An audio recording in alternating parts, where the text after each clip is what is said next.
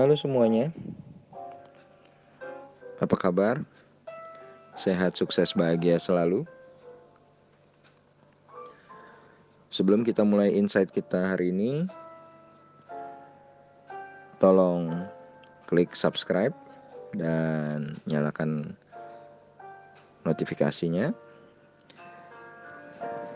dan share supaya channel ini bisa lebih bermanfaat bagi banyak orang di dalam dunia investasi maupun pasar modal. Oke, insight kita saat ini adalah tentang habit atau kebiasaan. Kita berhasil menjadi jago atau ahli karena adanya repetisi atau pengulangan, dan keahlian ini nantinya akan menentukan masa depan kita. Jadi kita tinggal bertanya, masa depan seperti apa yang kita inginkan. Salah satu hasil dari kebiasaan atau habit ini adalah hidup yang berkecukupan. Artinya kita mempersiapkan dana untuk masa depan sehingga cukup untuk melewati hari-hari tanpa rasa khawatir. Jadi tujuan utama investasi sebenarnya adalah untuk mempersiapkan masa depan yang tenang, bukan jadi kaya raya. Lalu saya ada pertanyaan, kalau saya andai kata hari ini pensiun, berhenti mendapat penghasilan, berapa lama aset yang saya miliki saat ini bisa menghidupi atau membiayai hidup saya? Kalau menurut teori finansial, katanya target minimal dari kebebasan financial menurut rasio normal adalah 25 sampai 30 kali pengeluaran tahunan kita. Jadi kalau ada orang yang punya pengeluaran 10 juta sebulan atau 120 juta per tahun, maka untuk bebas finansial minimal dana yang dibutuhkan adalah 120 kali 25 atau sekitar 3 miliar. Dengan pemahaman ini, makanya ketika kita, saya, Anda masih menghasilkan uang secara aktif dari entah itu bekerja, berbisnis, trading, dan lain-lain, kita harus menyisihkan di awal sebagian income kita untuk kita investasikan di aset produktif, bukan menghabiskan untuk konsumtif dan menabung sisanya. Kita harus mengembangkan kebiasaan investasi untuk masa depan, bukan malah mengambil dari masa depan. Saya rasa aset produktif sendiri cukup banyak, tapi saya pribadi paling cocok dengan saham. Artinya Anda harus mencari saham yang bagus untuk membangun aset. Apa sih saham yang bagus itu? Yaitu perusahaan bagus yang dijual di harga murah. Perusahaan bagus itu apa? Perusahaan yang punya potensi, potensi yang baik, punya kekuatan finansial baik, dan dikelola oleh manajemen yang profesional. Harga murah itu bisa didapatkan biasanya ketika ada situasi yang nggak menyenangkan. Berita buruk, krisis, perang, dan sekarang virus. Mendorong harga saham turun dalam.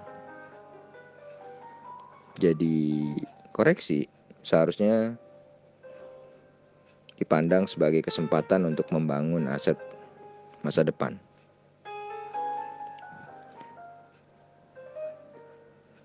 Ini adalah roadmap menuju financial freedom atau kebebasan finansial. Jika ada yang nggak tahu dalam proses mencapai tujuan, maka saatnya mencari tahu. Dengan terus meningkatkan kapasitas diri, nanti kita akan semakin punya banyak bekal untuk mencapai tujuan kita.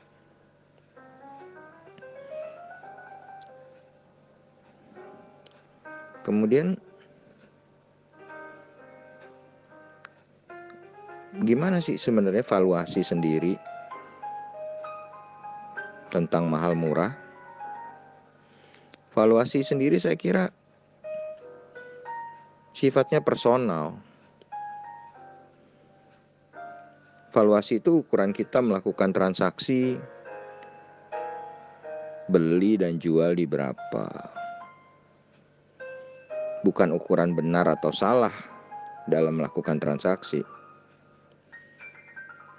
Sudah capek-capek menganalisa, berhitung, ternyata habis beli malah turun, habis jual malah naik. Tiap orang pasti punya valuasi dan standarisasi yang berbeda dengan kita. Apakah kita atau mereka yang benar? Gak ada yang selalu benar, karena kalau sudah orang yang selalu benar itu udah jadi orang yang paling kaya di dunia. Jadi sebenarnya yang kita cari itu bukan metode yang paling benar, tapi yang paling cocok dengan kita. Lalu, kalau kita udah ketemu metodenya, kita harus konsisten dan persisten menjalankannya, supaya tujuan kita tercapai nantinya. Dan kita harus ingat juga, company yang bagus setiap hari biasanya diperdagangkan pasti di harga yang mahal. Wajar aja. In normal days, hari-hari yang normal, siapa yang mau jual perusahaan miliknya di harga murah? Dan memang ada saat-saat tertentu akan mendorong harga perusahaan bagus itu ke harga nggak masuk akal. Entah itu karena fear, karena takut kayak sekarang, corona. Atau ke harga bagus, karena greed. Nah, ketika saat itu tiba, kita harus mengambil tindakan. Dan juga harus kita jadikan habit. Ketika harga saham turun, kita harus terbiasa untuk nggak panik. Ketika harga saham naik, kita harus terbiasa untuk nggak serakah. Membangun kebiasaan atau habit yang baru ini memang nggak gampang, karena kita harus mengurangi our old habit, kebiasaan lama kita, dan memasukkan kebiasaan yang baru. Tapi kalau kita fokus pada masa depan yang lebih baik, maka kita akan punya semangat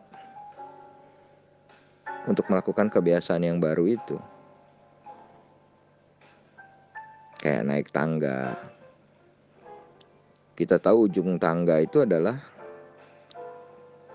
lantai yang lebih tinggi. Maka setiap langkah kita adalah menuju ke atas. Jadi kita harus melakukan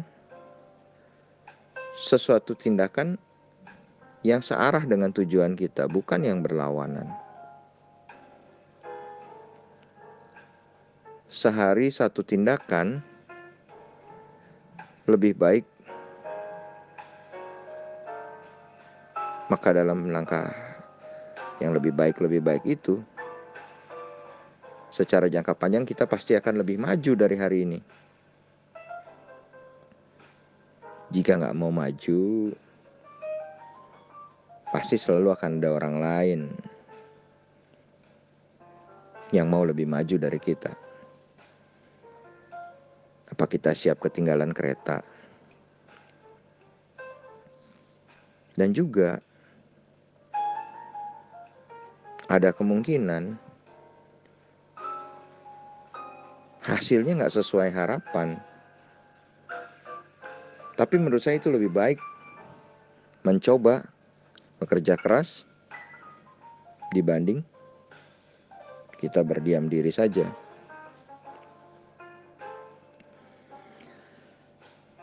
Mari kita bersama berusaha membangun habit atau kebiasaan yang lebih baik demi masa depan yang lebih baik dalam investasi untuk mempersiapkan masa depan kita menuju hidup yang sehat, sukses, dan bahagia. Terima kasih.